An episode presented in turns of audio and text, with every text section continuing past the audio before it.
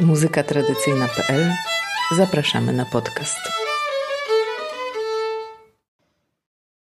W październiku nakładem wydawnictwa Pruszyński Media została opublikowana książka Andrzeja Bieńkowskiego pod tytułem Trzymałem węża w garści śladami muzykantów.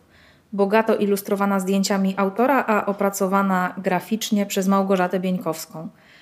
Andrzej i Małgorzata Bieńkowscy od lat zajmują się badaniem i dokumentowaniem kultury i muzyki wiejskiej, a owoce ich pracy poznawać można dzięki prowadzonej przez nich Fundacji Muzyka Odnaleziona, w ramach której wydają publikacje muzyczne i książkowe, realizują koncerty i projekty, stworzyli bazę sylwetek muzykantów, śpiewaczek i zespołów Kanon 100 oraz archiwum muzyki wiejskiej zawierające nagrania i fotografie.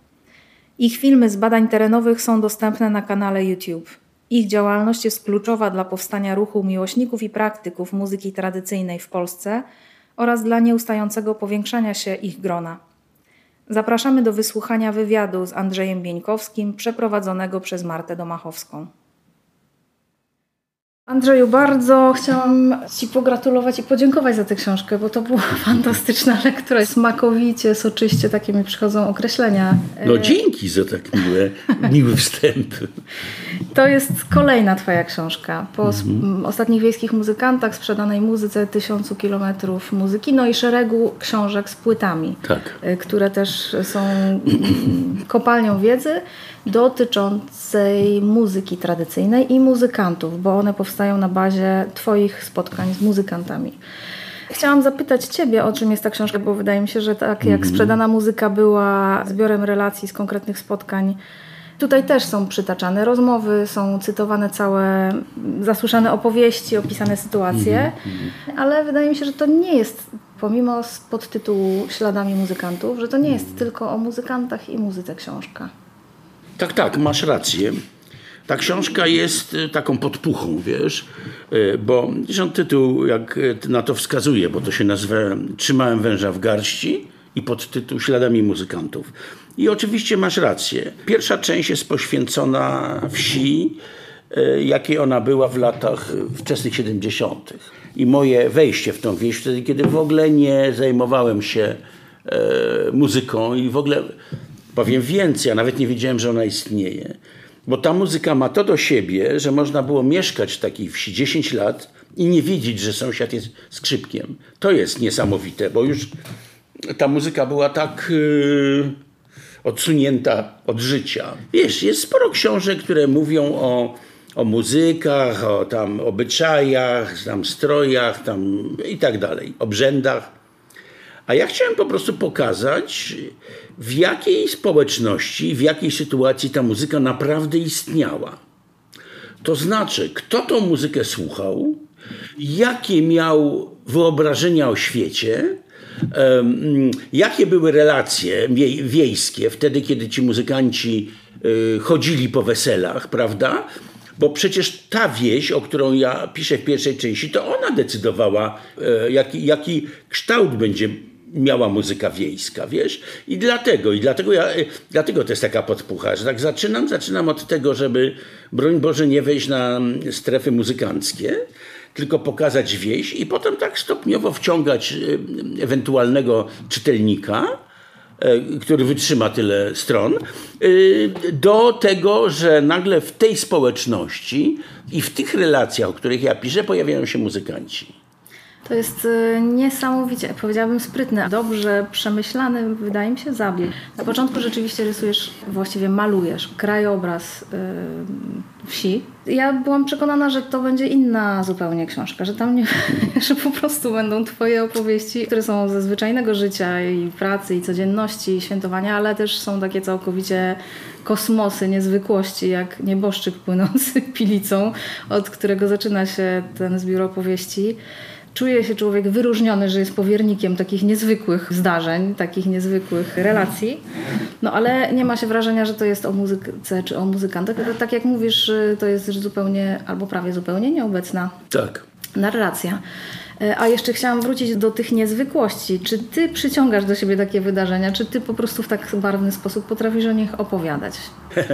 Trochę jednego i drugiego, bo na pewno to jest e, też sprawa takiego daru e, zobaczenia pewnych rzeczy, ale jednocześnie, ponieważ jestem na to nastawiony, to niejako tak prowokuje ludzi do takich rzeczy.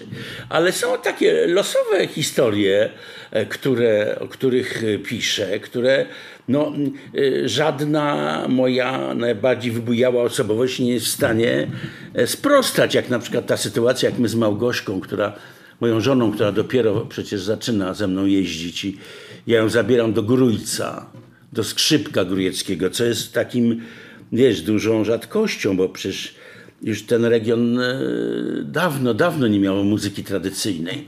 I, i wiesz, i krótko mówiąc, tam jesteśmy i w pewnym momencie syn tego muzykanta, który był miłym człowiekiem, z którym robiłem wywiad i umawiałem się na nagrania, wylatuje na nas z siekierą. No. I gdyby nie czujność y, Małgości, która krzyczy, bo słyszy, że coś się dzieje, bo on tam siekierę z pieca wyciągnął i Andrzej wiejemy. I my lecimy, bierzemy na łapu capu, to jest jeszcze jakiś listopad, padał deszcz, było błoto, chwalić Boga, tego trabanta, którym jeździłem, zostawiłem pod, pod gankiem i biegniemy tam. Ja, ja, nawet nie wiem o co chodzi, ale no, mam tego czuja, bo już się nauczyłem. I to, to ostrzeżenie było dramatyczne. Wpadamy do samochodu i w tym momencie wylatuje facet na nas z siekierą, prawda? I to jest biały dzień, to jest jakaś godzina 11 rano. No i komuś udało nam się, wiesz, on jeszcze rzucał tą siekierą za nami. Komuś się udało nam się zwiać, więc wiesz, takie sytuacje trudno aranżować. No, tyle mogę no, powiedzieć. Tak, zgadzam się. No pewnie też y, mówisz w tej książce o tym, że twoje korzenie czy twoich rodziców są wiejskie, ale ty jesteś warszawiakiem. Tak, tak, tak. No właśnie, więc być może też pojawienie się takiej osoby jednak z zewnątrz tego świata, bo jeśli mówimy o latach 70., to jeszcze ten mm, Orbis Interior mm. mocno jakby trzyma się, nie ma jeszcze takich y, ingerencji w życie wsi ze strony tak zwanej oficjalnej kultury, czy, czy tego głównego nurtu, chociaż kto tu jest w stanie powiedzieć, co jest główne, ale no, być może obcy też budził takie, takie... Ale wiesz, ja chciałem zwrócić uwagę na taką rzecz. Ta wieś, gdzie ja się osiedliłem w 70 latach, to jest tuż pod Warszawą. Nie było prądu, nie było drogi, nie było wody i nie było sklepu. To był naprawdę XIX wiek. Myśmy tam mieszkali przez 6 lat przy lampach naftowych. I byłem świadkiem przepoczwarzania tej wsi z takiej właściwie pospańszczyźnianej XIX-wiecznej wspólnoty w taką wspólnotę dwudziestowieczną. To jest niezwykły proces, bardzo ciekawy. I oczywiście pierwszą ofiarą tego procesu padli muzykanci, ponieważ ta muzyka była, budziła największe wiejskie emocje. To młode pokolenie, które chciało się odciąć od tradycji, tradycji ojców, na pierwszy ogień wzięła sobie tą muzykę. I to opowiadam te, te historie, prawda? Jak wielki skrzypek Piotr Gaca za stołami zaczyna grać, a jako gość był zaproszony na weselu. I to, to była ostentacja. Piotr Gaca zaczyna grać przepiękne mazurki, a chłopaki biorą swoje dziewczyny i wychodzą na znak protestu. Mówisz o tych najbardziej znaczących też momentach w życiu i młodych, ale też całej społeczności wiejskiej, bo wesele to jednak nie w No tak, nie w dmuchał, tak, tak. Ale wiesz co, łatwo jest tutaj mówić o tych chłopakach i ich e, e, tutaj wyśmiewać. To powiem ci tak, najmniejsze miasto w Polsce, gdzie robiliśmy z Małgośką wspaniałe imprezy, nie wymagające od nich pieniędzy, tylko zainteresowanie, że zdobywali granty. Wiesz, zapraszaliśmy najlepsze polskie zespoły taneczne i ci radni, bo to już jest wolna Polska, do burmistrza wysłali petycję, co nam tu Bieńkowski wiochę robi. My nie chcemy tego. My chcemy, żeby tu przyszedł ktoś z telewizji, żeby przyszła pogodynka, i się skończyło, no. Nie chcieli tego. I to nie dotyczy tylko wsi, tylko to jest te małe miasteczko, które chce awansować. To wręcz odwrotnie proporcjonalnie do tego, co dzisiaj dzieje się w miastach y, mniejszych, ale przede wszystkim tych największych. Tutaj w Warszawie rozmawiamy mhm. i to jest miejsce największych spotkań y, związanych z muzyką tak. tego, tego obszaru, y, o którym rozmawiamy. Czyli Polski Centralnej Mazowsze generalnie. Tak, ale mówię też szerzej o obszarze muzyki tradycyjnej ogólnie, że Tak. spotykają się środowiska młodzieży miejskiej, która też często pochodzi ze wsi, ale już y, jest odarta z tego odium Wstydu. wstydu dotyczącego wsi. Mhm.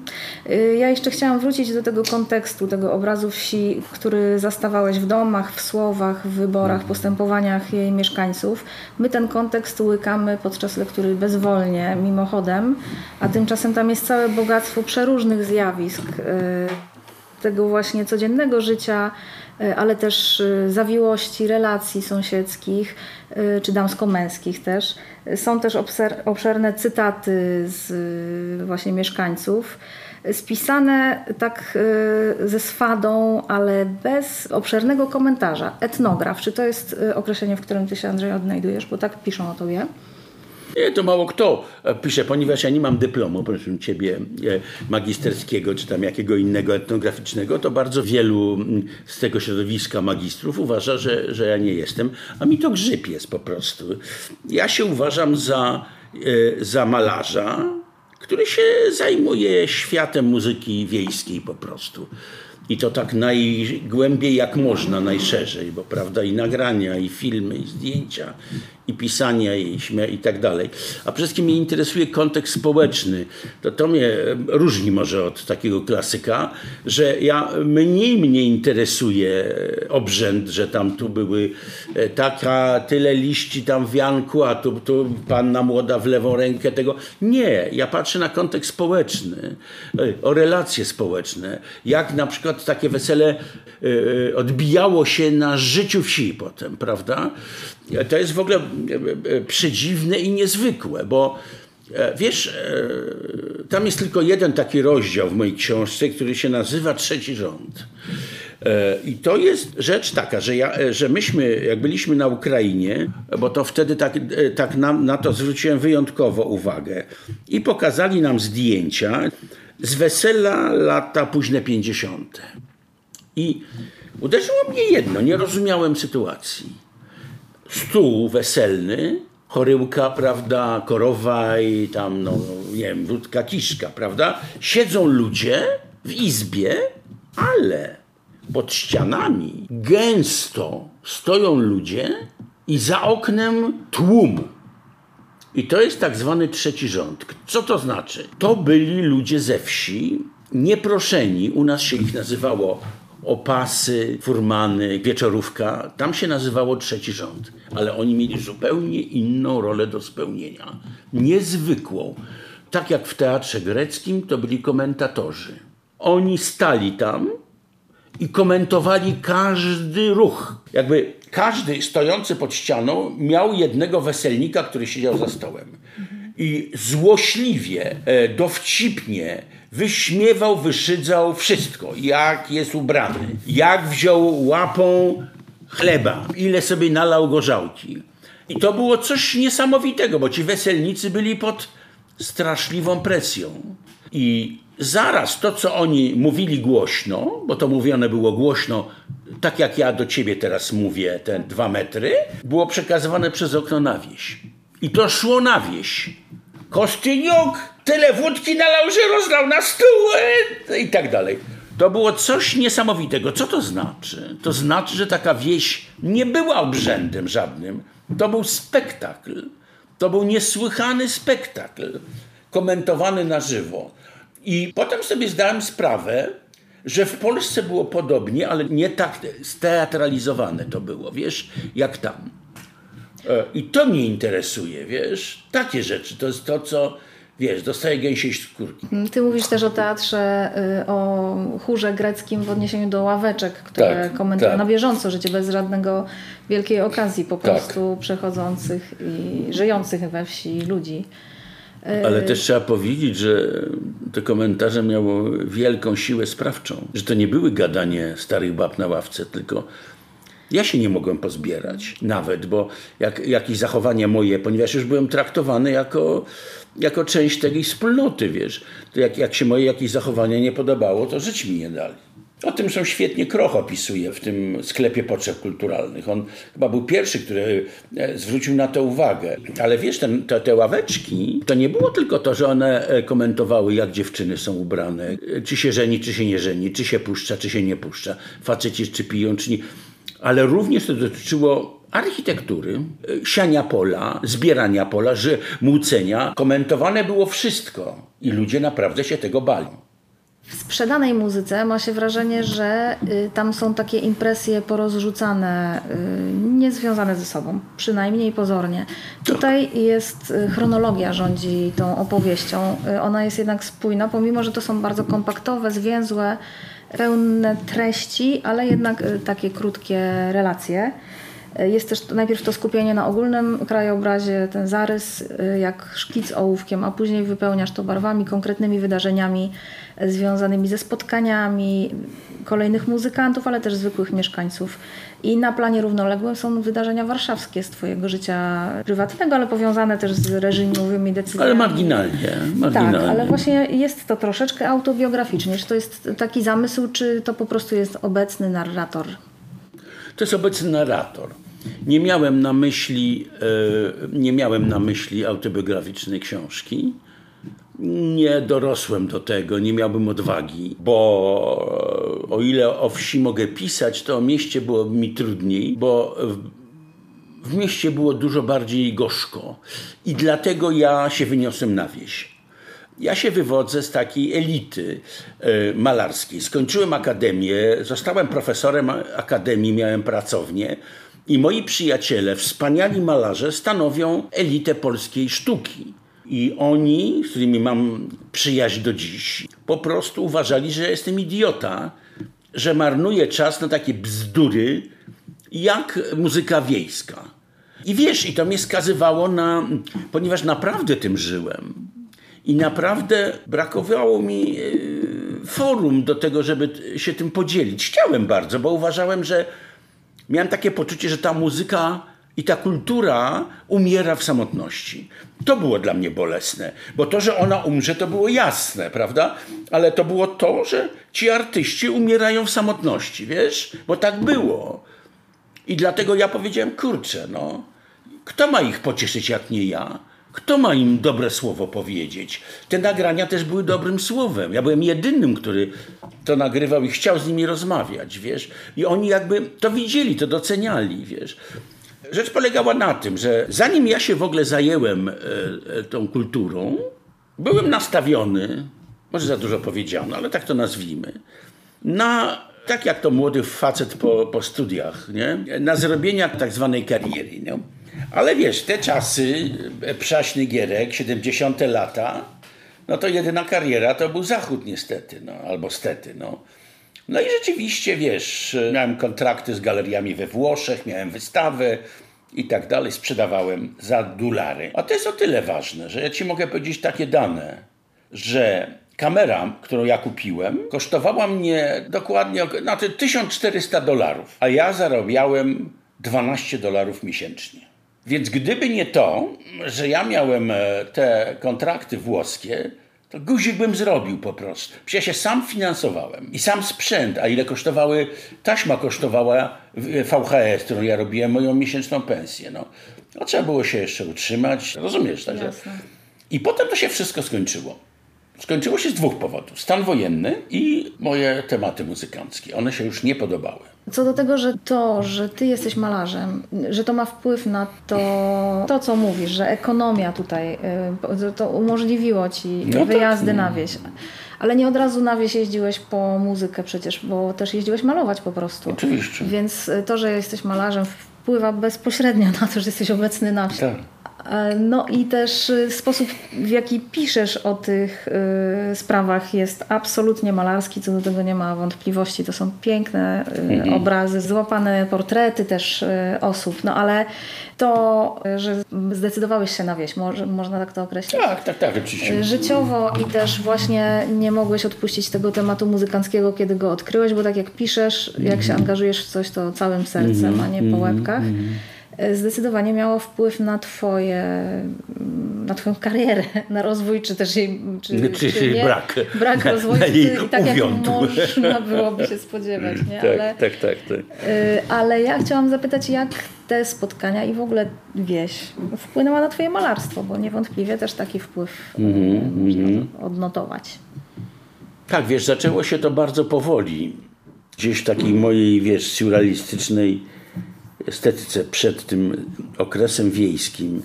Gdzieś tam się pojawiały jakieś sytuacje muzyczne, ale potem, y, wiesz, jak zacząłem filmować i te godziny spędzone przy wizjerze kamery, wiesz, to mnie tak zainspirowało, że postanowiłem e, korzystać ze zdjęć przy malowaniu obrazów, portretów muzykantów i portretów kapel i tak dalej. To nie są obrazy fotorealistyczne, nie, nie, nie, ale są, e, dla mnie są realistyczne po prostu, wiesz. I, no i tak, i robiłem i, i zdjęcia, które robiłem, e, robiłem i kadrowałem tak, jakbym chciał, żeby to było do obrazu. I dlatego to są obrazy malarza, nie fotografa. E, Fotograficy, z którymi ja się spotykałem, akurat znam trochę dobrych, nie traktowali tego bardziej niż amatorskie zdjęcia u cioci na imieninach po prostu. No. I powiedzenie im, że ja e, je tak komponuję jak, e, jak e, obrazy, to mi powiedzieli, no to jest twój problem, że tak to komponujesz, a fotografia ma swoje prawa, prawda? Więc to jest było bardzo ciekawe, że, że to nikogo nie zadowalało po prostu. I wtedy ja sobie zdałem sprawę, że ja to wszystko chromolę, że ja muszę być zdany na siebie i muszę się opancerzyć. Muszę się opancerzyć. I tak przeżyłem 20 lat. E, I szokiem było, to było w Węgajtach. No, Zaprosił mnie Wacek na, z filmami. I pamiętam, taka jakaś noc była, coś tam, taki wóz cygański stał. Ja wlazłem do tego wozu, taki rozdygatany, bo e, właśnie taki opowiadałem o tym z taką wielką emfazą, wiesz tego. I nagle przychodzi grupa i wyciąga mi w tym wozie cygańskim w nocy flaszkę i mówi twoje zdrowie. I to było Bractwo Ubogich. I ja wtedy po raz pierwszy spotkałem młodych ludzi, którzy powiedzieli, stary, to jest kapitalne, my to chcemy grać. No i się zaczęło. Zaczęli tu przyjeżdżać do mnie, wiesz, e, robiłem dla nich e, e, pokazy wideo, dawałem im adresy, tam kontakty, śmieścili razem. No i się zaczęło, wiesz. I te Bractwo Ubogich się okazało taką kulą śniegową, która się z roku na rok powiększa. To był początek. To jest niezwykłe, że ja po prostu byłem u, e, u samego początku. Bo wiesz, oni byli taką zamkniętą enklawą i potrzebowali kogoś takiego jak ja, żeby wyjść z tej, e, z tej swojej małej... I wiesz, i moje kontakty, moje, i moje nagrania, których oni nie mieli, nie wiedzieli, oni chcieli, to to się stało razem, żeśmy stworzyli taki, a wiesz, amalgamat tego, który tak zaowocował. No, wspaniale. No. Fantastycznie. Dzisiaj mówimy o środowisku, które liczy po prostu Setki ludzi. czy nie tysiące osób. Jeśli nie Każdy tysiące, festiwal tak. Jest wypełniony po brzegi i festiwale i właśnie małe wydarzenia. y, Teraz już także w małych miasteczkach i na wsiach, Tak, które są tak. przyjmowane z, y, jeśli nie tylko z wdzięcznością, to też często z radością i, Mhm. y, i chętnie. Tak. Ja wrócę jeszcze, bo absolutnym kremem de la creme są właśnie fotografie w tej książce.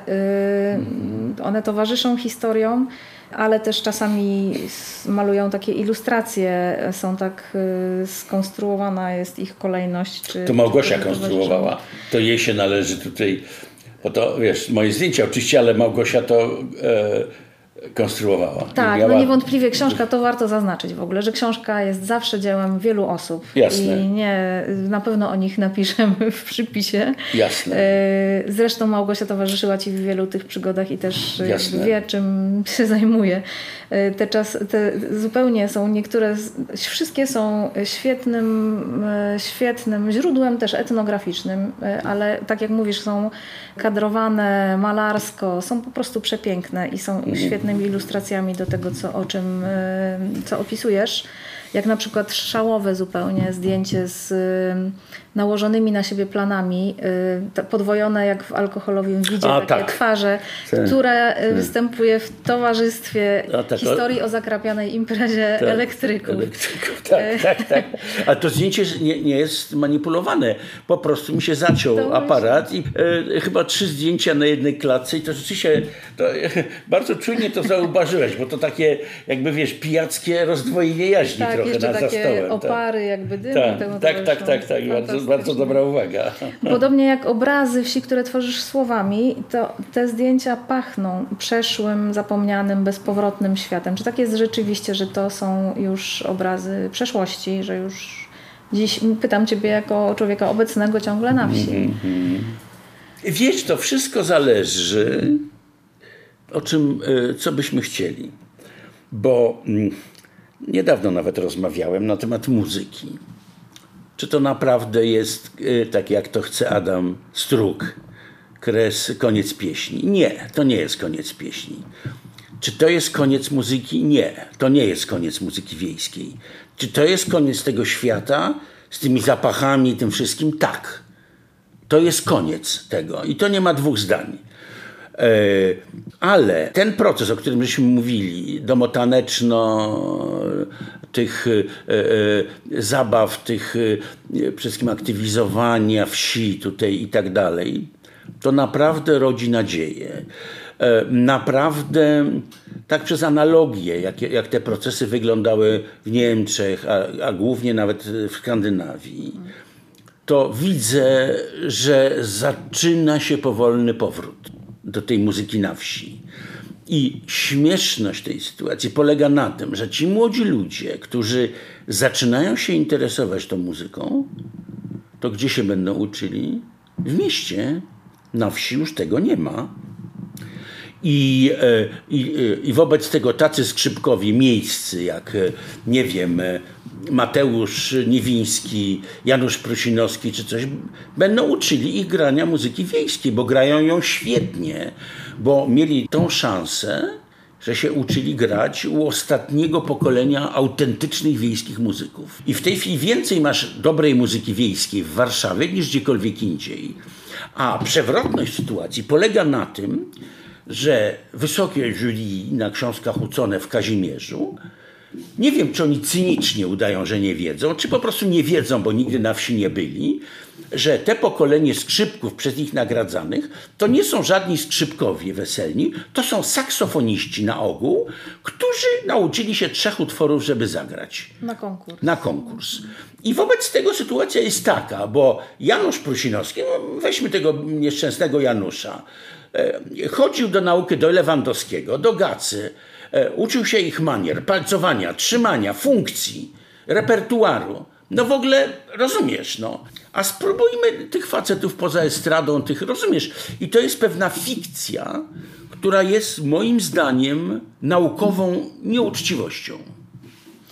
No właśnie, ktoś nazwał twoje, Twoją prozę, Andrzeju, tak, kulturową zasługą. I mi się wydaje, że to, o czym mówisz, jest bardzo ważne, bo y, to, że wśród muzyków, którzy mieszkają na wsi, już celowo używam słowa innego niż muzykanci, tak. jest pewna wiedza, jak operować y, swoim fachem, żeby wygrywać konkursy, co jest pewnie też pokłosiem tego, że dawniej czy jeszcze dziś w wielu miejscach jedynym kontekstem do wykonywania muzyki e, wiejskiej były po prostu konkursy, więc trzeba było się obyć z tym, jakie zasady tak, na tych konkursach. Tak, tak. Nie dalej jak wczoraj Kiedyś, tak. słyszałam od śpiewaczki określenie, że o to dziewczyny tego się nauczta, bo to jest punktowa piosenka. Ona tak. wysokie oceny ma na konkursach. Tak, tak, tak, tak, tak. Czyli to jest wszystko robienie pod wysokie jury. I teraz rozumiesz, czy mamy do czynienia z kulturą wiejską? Czy z kulturą dla miasta, które miejską tak naprawdę, że panów z miasta chcemy zadowolnić, nie? Zobacz, to jest, y, y, no właśnie, to jest, y, wiesz, ci saksofoniści, o których ja mówię, którzy w tej chwili zdobywają wszystkie konkursy, bo to zresztą dla mnie to jest bardzo ciekawe, te relacje saksofonu z, ze skrzypcami. Ale tak naprawdę byłoby ciekawe, i o tym nikt nie pomyślał na żadnym przeglądzie, żeby oni zagrali w kapelach, w jakich grają teraz w takich składach z saksofonem, jazzem i gitarą basową. To jest, byłaby prawdziwa muzyka wiejska. Nie mogę nikogo przekonać, żeby zrobić taki przegląd. To byłoby fascynujące. Powiem ci, ten Wojciechowski, który jest niezłym skrzypkiem, on mnie 100 razy bardziej interesuje jako saksofonista. Bo to jest to, co naprawdę on robi na weselach. Wiesz? Ale wiesz, o co mi chodzi? Ta nieuczciwość, o której mówiłem, jest pokłosiem lekceważenia kultury wsi. Jest to pokłosiem e, tego, że myśmy nie wyszli z traumy pańszczyzny ciągle. Że ciągle oni są gorsi. Oni ciągle się chcą dostosować do tych panów z miasta. Bo nie jest to, że my mamy, my na wsi mamy dla was kulturę, którą wy powinniście chłonąć. Nie, nie. My się musimy do was przystosować. Bo was nasza kultura nie interesuje. Wiesz, zobacz, to jest ten paradoks. To powoduje moją złość. No tak, bo nas y, interesuje taki. Ja sama jestem etnologiem z wykształcenia i y, widzę to bardzo wyraźnie, że interesuje nas obraz etnograficzny wsi, jakiegoś konceptu wsi, która już oczywiście nie istnieje. No tak, no bo nikt nie jeździ I, na wieś, nawet nie potrafią rozmawiać z, z ludźmi ze wsi. Właściwie ja bym powiedziała, że są ludzie, którzy robią świetne badania, y, tylko w przeciwieństwie do Twoich książek, one rzadko kiedy ujrzą światło dzienne, więc fantastyczny to jest w ogóle pretekst do tego, żeby rozmawiać o wsi, jej mm, problemach mm. czy, czy sprawach, y, dzięki temu, że to jest po prostu świetna literatura. Y, ja myślę, że tak gra również ten zabieg, czy nie wiem, czy to jest zabieg zamierzony, ale że właśnie mówisz pomiędzy sprawami wsi o tym, co się w tym czasie działo w Warszawie, że to nie jest jakaś XIX-wieczny obrazek, który tutaj mamy podany na talerzyku, odosobnionym od innych dań, tylko że tutaj mamy jakąś rzeczywistość ciągłości, zmiany też, bo przecież wszystko się tam No ja byłem takim zmieniało. łącznikiem, prawda? Bo jednak żyłem i żyję do tej pory w takim rozkroku pomiędzy tymi dwoma światami. A do tego jeszcze, bez zwróć uwagę, ja przez 40 lat e, pracowałem na Akademii Sztuk Pięknych, prowadziłem pracownię malarską. Wiesz, ja musiałem e, się rozdwajać, jeździć bo musiałem być na zajęciach ze studentami, potem wracałem na wieś, potem znowu, wiesz, jechałem, jeszcze musiałem znaleźć czas na malowanie. Zresztą zapieprzałem wtedy, jak teraz sobie pomyślę. Dla mnie to było wtedy coś naturalnego. Nie miałem poczucia, że ja oram nosem po ziemi. Nie, bo mnie to podniecało, wiesz, że maluję e, rano, wieczorem, po południu jadę na zajęcia ze studentami to było kawał drogi, jednak wtedy się jechało, no do tej pory. To, znaczy nie jest, niby to jest blisko, ale to jest dwie godziny drogi, prawda?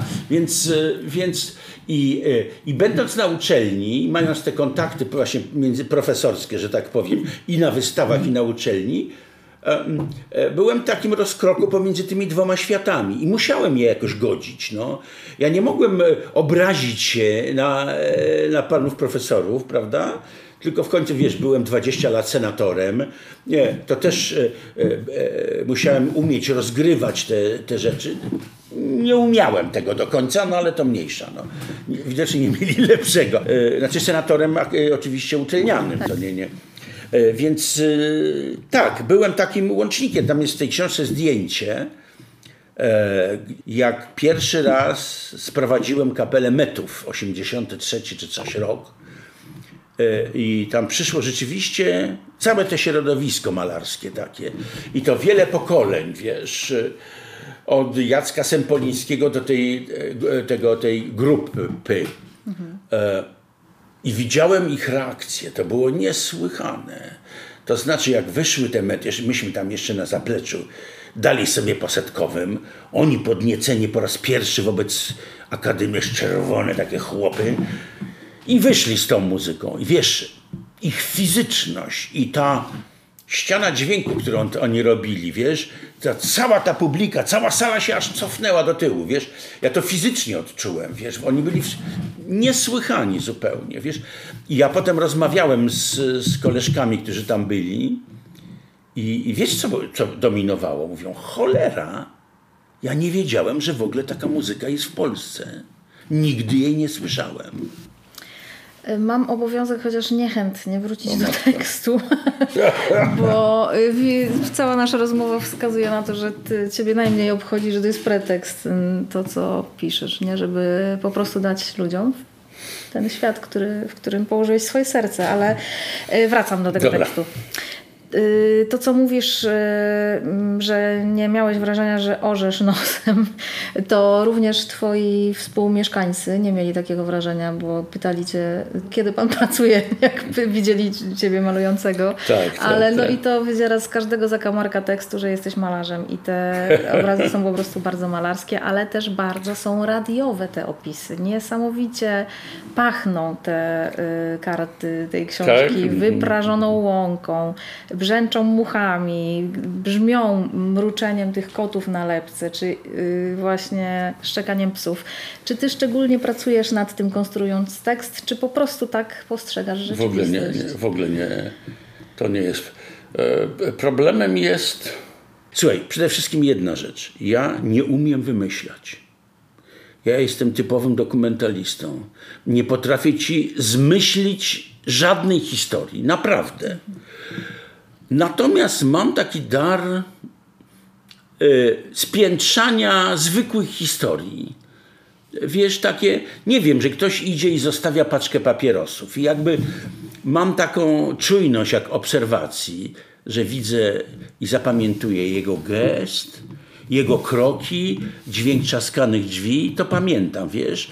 I jakby to, je, to, je, no to, to żeś słusznie zauważyła, że, że temu, jak idę przez łąkę, wiesz, nie, nie, nie bawię się w, w opisy przyrody, bo to jest okropne, tylko taką pasą, nie? że idę wśród e, wonnej łąki, prawda, skoszonej tam czy coś, E, bo przeżyłem, wiesz, przeżyliśmy razem z, z Małgosią niezwykłą historię, wiesz, ja sobie nawet nie zdawałem sprawy, wiesz, w czasie tych badań pojechaliśmy na Lubelszczyznę, wiesz, na Roztocze i no i tam spaliśmy, y, no jakichś gospodarzy miłych tam, o, chodźcie, chodźcie, tu macie pokój tego. No i tak podwórko, już wieczór zapada, pachnie, ta, pachnie te roztocze.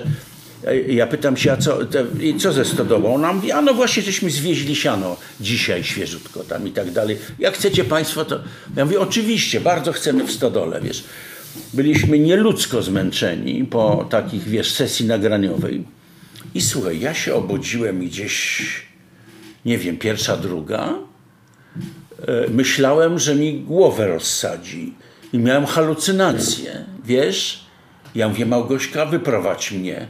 Małgośka, wy... wiesz, po prostu to była prawdziwa łąka z tymi wszystkimi cholernymi ziołami. I Małgośka mnie sprowadziła, ja się wyczołgałem na podwórko i tam właśnie zemdlałem. Bo to była taka, ja nie wiem czy, bo y, są przypadki notowane y, śmierci po prostu nawet. Y, Oczywiście tutaj, no, jak widzisz, nie, nie umarłem przedwcześnie, ale to, bo to, to jest taka propos takiej wrażliwości na te, wiesz, to też pobudza wyobraźnię i ten zapach pamiętam. I zobacz, jak inaczej pachnie zapach łąki, a jak inaczej pachnie zapach trawy koszonej. Taka trawa pachnie kwachem, no. A te a łąki, te, które nie są, wiesz, y, przemysłowo uprawiane, to to jest w ogóle szaleństwo. To są jakieś mieszaniny, wiesz, mięty, rumianku, tam dzięgla, no nie wiem, cud miód Arizona. No tak, tylko żeby nie było, że z tego naszego rozmawiania się wyłoni jakiś taki romantyczny obraz, że tutaj zapachy, bo jest jeden taki rozdział poświęcony właśnie zapachom No i on tak. z romantyzmem nie ma, Nie ma nic, wspólnego, tak, I tak, w ogóle tak, tak, te tak, obrazy, tak, tak. które tam e, dostajemy, to jest wieś bez filtrów, tam są pchły gryzące w nocy, jest francuska choroba, jest No, e, wygódki pija- pachnące jak, jak tak, tak, tak, tak. analfabetyzm, kwaśne piwo niedobre, wściekstwo y, sąsiadów, Tak, zapiekła nienawiść też. Absolutnie. Jest, no tak jak mówię, i pijaństwo, i samobójstwo, i wszelkie konsekwencje. No y, nic romantycznego. Co ciebie, y, powiedz Andrzeju, jako młodego chłopaka, nie? Tam, Bo to tam, myślę, młodego- że były wydarzenia tam, no. formujące w dużej mierze dla ciebie. Ale co ciebie, dla, co było propozycją ta, dla takiego A ta, miastowego? łąka, a ta łąka była propozycją. Nawet sobie nie zdajesz sprawy, jak, jak, jak ważną. I wiesz, co było jeszcze? Tam był naturalny pejzaż. Jeszcze nieindustrialny. Dla mnie, dla malarza, ho, ho, kiedy widziałem takie plenery jak z Constable'a czy Claude'a Moneta, wiesz, tylko mogłem płakać, że nie umiem tak malować. No. To było, to było na tego. Ale ci ludzie, słuchaj, ja ich brałem takimi, jacy są. Nie osądzałem. Widziałem rzeczy cudowne i rzeczy okropne. I są ludzie, którzy tego znieść nie mogą. I powiem ci, że jedna, nie powiem ci nazwiska, nie powiem, ale powiem ci, że to jest osoba wybitna, pisarka, eseistka, e, e, profesorka uniwersytetów i tak dalej, licząca się bardzo, z której zdaniem liczy się jak cholera. Zadzwoniła do mnie, jak jej wysłałem tą książkę, i rozmowa była taka: Słuchaj, to jest straszne, coś ty napisał. Więc mi trochę, trochę mi ochłudło, że tak powiem. Mówię, ale co? Jak literacko? Mówi, nie, nie, nie, nie, nie, nie. Literacko nie mam zastrzeżeń, to jest dobrze napisane. Ale ty piszesz o piekle Dantego tam. To jest straszne, ci ludzie, te relacje. A ja mówię, wiesz co? Dla mnie to są zwykłe relacje ludzkie. Tam nie ma nic strasznego. To jest normalna Polska. Bo to jest Polska właśnie. To właściwie mogłoby zakończyć naszą rozmowę. Doskonale. No, yy, Andrzeju, ja jeszcze chciałam zapytać, posługujesz się inicjałem nie w odniesieniu do osoby, tylko do miejscowości. Dlaczego ona chce zachować anonimowość? Do wszystkiego. Tam nie ma ani jednego nazwiska, ani jednego pseudonimu, który odpowiada prawdzie. Podkreślam tak, nie ma nic zmyślonego i nie ma nic prawdziwego. Żadna osoba nie może być zidentyfikowana ani okoliczności przyrody, ani nazwiska, ani ludzie. No są nazwiska muzykantów oczywiście. A nie, w tej drugiej części, e, czyli śladami muzykantów, to uważam, że to jest moim obowiązkiem pisać. Ale wszystkie te Waloski, Halo, Hamoły, nic podobnego. Wiesz, na wsi każdy ma pseudonim. pseudonim. Dlatego, że wieś zwykle, te wsie tradycyjne mazowieckie, to były dwie, trzy rodziny i połowa to były kmity na przykład, nie? I wobec tego trzeba było jakoś wyróżniać. Ten był długa dupa, ten był hamoła, ten był walosek, rozumiesz? I naprawdę dużo czasu poświęciłem, żeby mm, zakonspirować nazwę wsi, ludzi i okoliczności, które mogłyby na nich naprowadzić. E, jestem przeciwny temu, co teraz jest e, powszechne. Piszemy komuś biografię, i wyciągamy z nazwiska wszystkie świństwa. Nie, jestem absolutnie temu przeciwny. Biorę to takie, jakie jest i, i takie. I nie ma tutaj kategorii podoba mi się, nie podoba. I wobec tego muszę zrobić tak, żeby nie można było dojść, o kim ja piszę. Bo to nie ma znaczenia. Dla czytelnika to nie jest ważne, czy to jest Hamoła, czy on się nazywał Kowalski, czy Malinowski. Rozumiesz? Ważna jest ta narracja i ta prawda, która by wynikała z tego, o czym ja piszę. No tak, wiesz, podziękowanie to się przede wszystkim należy Małgośce, bo Małgośka, słuchaj, no to ci mogę powiedzieć, na czym polegała trudność. Bardzo mnie cieszy i bardzo mi pochlebia, że te zdjęcia ci się podobały, ale chcę cię zmartwić, że tam nie ma moich najlepszych zdjęć, bo nie mogłem ich pokazać. Najlepsze zdjęcia dotyczą prawdziwych bohaterów których ja fotografowałem przez 30 lat. I robiłem to, wiesz, y, z miłością i z y, taką. Miałem dostęp do intymności w tych zdjęciach. I te zdjęcia nie mogły być użyte, dlatego, żeby nie zdekonspirować. A Małgośka jest jedyną osobą, która tak robiła tą grafikę i wiedziała, co może, co nie może.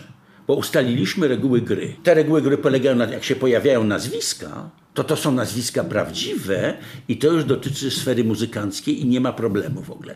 Natomiast to wszystko, co dotyczy Trzymałem Węża, nie ma ani jednego zdjęcia, które byłoby a to są naprawdę najlepsze moje zdjęcia. Ale nie mogłem tego zrobić. Ale no to poczucie odpowiedzialności budzi mój podziw, ale to dla tych, którzy chcą zetknąć te nazwiska z twarzami oraz z twórczością tych osób, jest ogromne, obszerne archiwum muzyki odnalezionej, które mieści i Twoje filmy, i Twoje zdjęcia, mhm. i także, co jest bardzo ważne, myślę, To, że wy przez lata zbieraliście zdjęcia również z terenu, skanowaliście je, żeby Mm. móc y, ten obraz y, wsi, również tworzony przez samą wieś, przez fotografów Tak, to wiejskich. fantastyczne jest zupełnie Pokazać. ci, ci wiejscy fotografowie.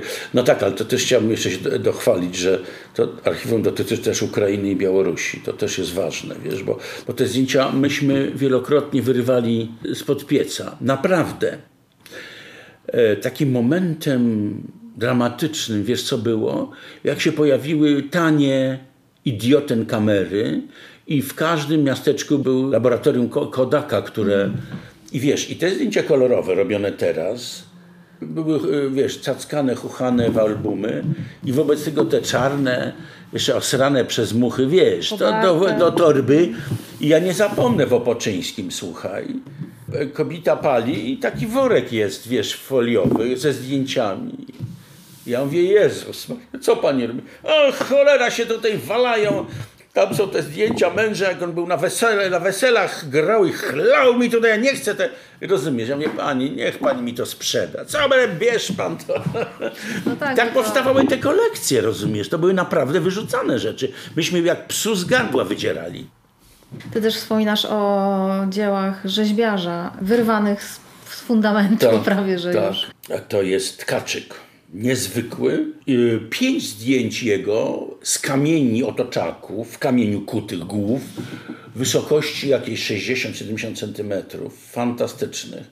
No to był ostatni moment, bo oni to po prostu y, do fundamentów akurat budowali chyba oborę i chcieli to wrzucić. To dla mnie to jest taka alegoria tego, co ty robisz z kulturą muzyczną wsi. Że ją po prostu wyrywasz w ostatniej chwili z, spod walca, który idzie i równa e, wszystko. Przychęci je samych, samych spadkobierców, bo to pewnie musi minąć trochę czasu i trochę kilometrów e, czasami musi być dalej, żeby docenić e, wartość. Ale to już się zaczyna dziać. Już mamy, i to jest trochę zmora dla nas. Wnuki się odzywają. Pan 40 lat tego, temu mojego dziadka nagrywał, czy ja mogę prosić o nagrania. A ja pamiętam, jakie cudawianki jego rodzina robiła, żeby mnie nagrywał. Jak nas wypędzali, jak nas, wiesz... Rozumiesz, to są te paradoksy. No. Dzięki Twojej książce może ich być coraz więcej, bo w przeciwieństwie, tak jak mówiłam, do dzieł etnografów i- do badań terenowych współcześnie też realizowanych, Twoja książka trafia pod strzechy No jeszcze nie, dopiero, dopiero, na razie trafiła pod twoją strzechę. Nie wiem w jakim stopniu to jest miarodajne, ale jest mi bardzo miło. Dziękuję ci za, za miłe słowa. Dziękuję. E, Ja jeszcze chciałam zapytać, czy możemy uchylić rąbka tajemnicy, skąd ten tytuł? Ach, oczywiście. Yy, Wyszła moja sprzedana muzyka. No i wiesz, jak to każdy ktoś, kto skończył pracę trwającą wiele lat, taka, takie poczucie pustki, takie kurde, wiesz, wiesz. Siedziałem w tej wsi, e, Małgośka z Olą wyjechała, bo Ola, Ola, Ola do szkoły i sam siedziałem. No wiesz, ile można pić wódki, nie? No więc postanowiłem, że tym razem nie wypiję, tylko pójdę na wieś. I polazłem, akurat była sobota i polazłem pod sklep. A pod sklepem moje bohaterowie kielicha, taka kawalerka, wiesz, to są tacy kawalerowie, którzy nie ożenili się, już nigdy się nie ożenią, bo nikt nie będzie ich chciał, bo takie, wiesz, moczy mordy. Ale te rozmowy były ciekawe. No i tak siedzimy, te, e, sączymy te piwko i jeden taki właśnie taki zakapior, tak się kiwa, się kiwa i szuka, szuka jakiegoś pretekstu, żeby mi przyłożyć tak naprawdę najchętniej. I mówi do mnie, jak sobie wypił, to na ty był ze mną. I mówi, te, czy to prawda, że ty książki piszesz? No to była groźba w tym tonie, wiesz, żarty wzięli i wyszli. Więc ja się rozglądam, z której strony nastąpi atak. Mówi, no tak, czasami coś piszę. A on tak patrzy przenikliwie, pijacko na mnie i mówi, te, to napisz o nas książkę. Ale żeby mi się nazywała, trzymałem węża w garści. O, proszę. I mnie zatkało. Genialne. Skąd mu to do głowy pijackiej to przyszło? I jak zacząłem pisać, bo ja się dawno już nosiłem z tym, tylko nie miałem tego, wiesz, tego zapłonu, to dla mnie było oczywiste, że to się będzie tak nazywało, bo to genialne przecież jest. Dlaczego teraz? No wiesz, ja pisałem cztery, to jest czwarta książka i myślałem, że i uważam, że pilniejsze były i może ważniejsze kulturowo, takie rzeczy jak y, Ostatni Wiejscy, prawda? Bo wokół Ostatnich Wiejskich się właśnie rozwinął ruch domu tańca, prawda? Adresy, kontakty, sposoby myślenia i tak dalej. I tamte uważałem za pilniejsze. Może dlatego, że to jest e, w przeciwieństwie do tamtych trzech pozostałych książek, tutaj ja jestem jako narrator. Tam jestem tylko nieistniejącym obserwatorem. A tutaj jednak ja jestem narratorem, jestem tym, który przeprowadza czytelnika przez te meandry wsi i meandry muzykanckie. Czyli w jakimś sensie to jest też o mnie.